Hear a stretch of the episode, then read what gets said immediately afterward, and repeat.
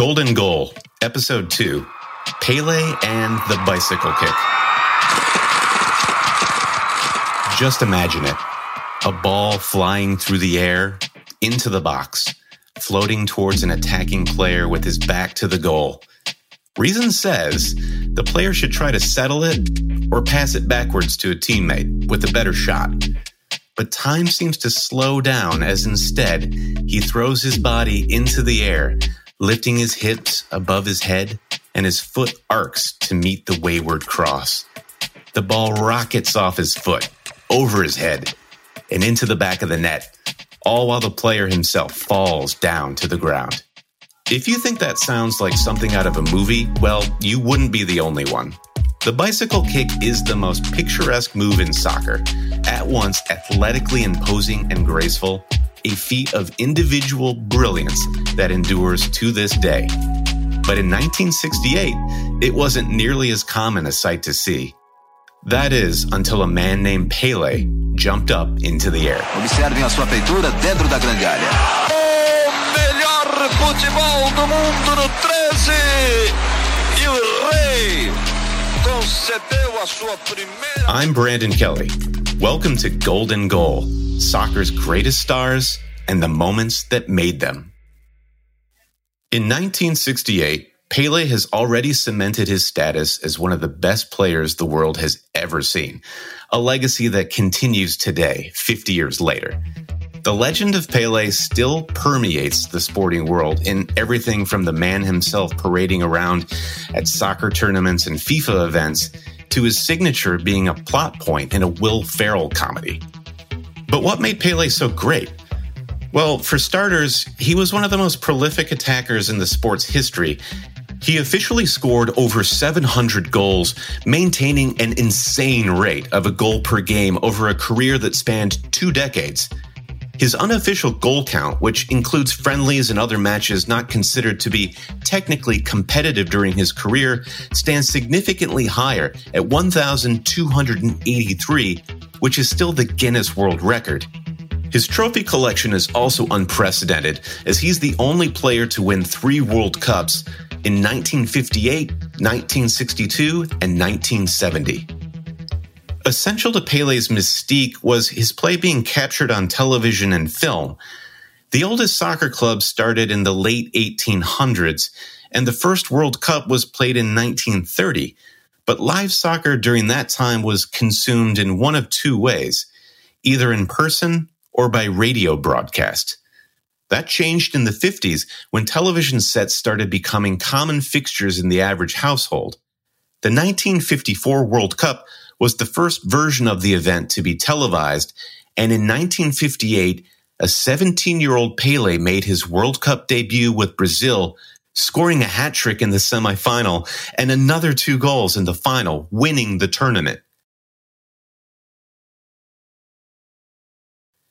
If he had been born 20 years earlier, the vast majority of the soccer world might never have had the chance to see Pele play, given he spent almost his entire career in Brazil.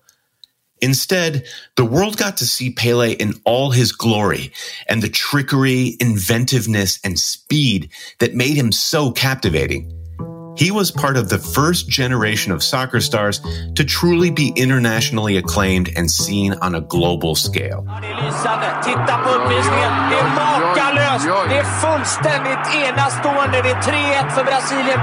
Pele's style was made for video and the endless play and replay it could offer viewers. Every game he played in was a highlight waiting to happen and as such, all cameras in the stadium tended to follow him closely, which brings us to an international match against Belgium in 1968. The funny thing about bicycle kicks is that they're almost always a product of a mistake.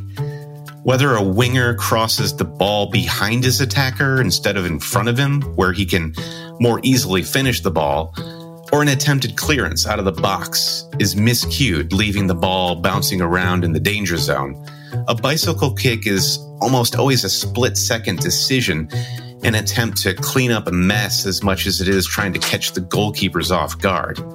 And that's exactly what Pele did when a cross intended to be in front of him floated behind him, catching the Belgium defense and everyone in attendance by surprise.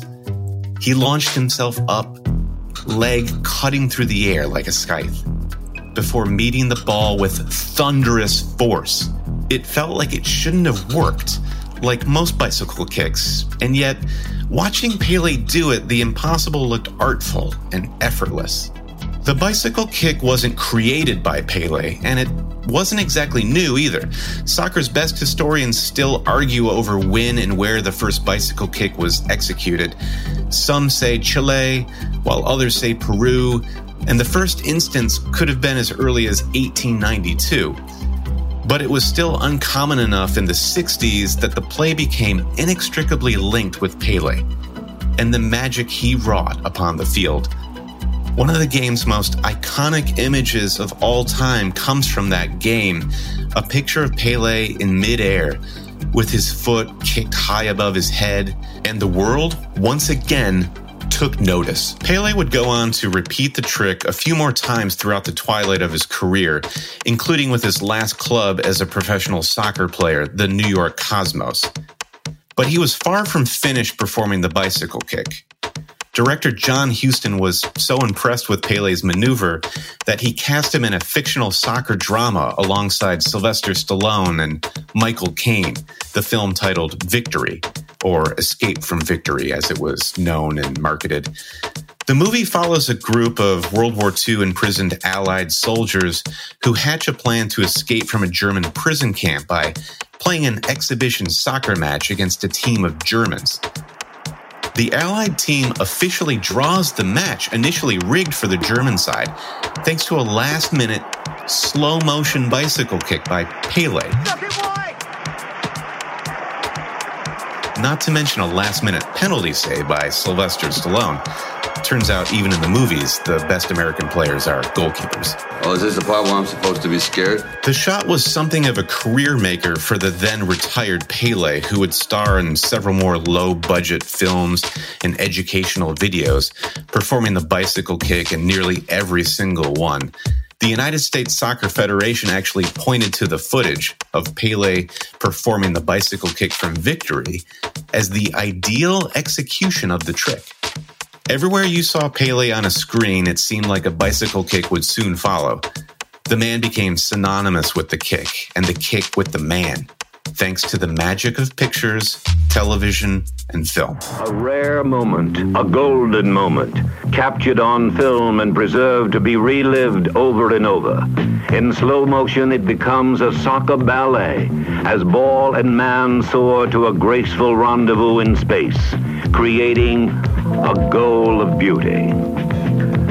Often tried, it's a feat seldom achieved even by a player with the skills and artistry of Pelé. In my life, in 19, 20 years, I made just uh, four or five gold bicycle kick. Would Pele still be considered one of the best players of all time, if not the best, without the bicycle kick?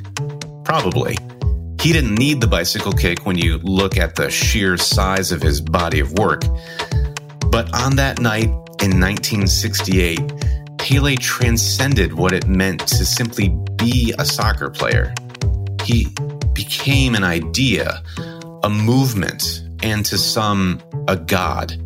He became an icon. And his symbol was a player in midair, foot swung over his head, making perfect contact with a ball.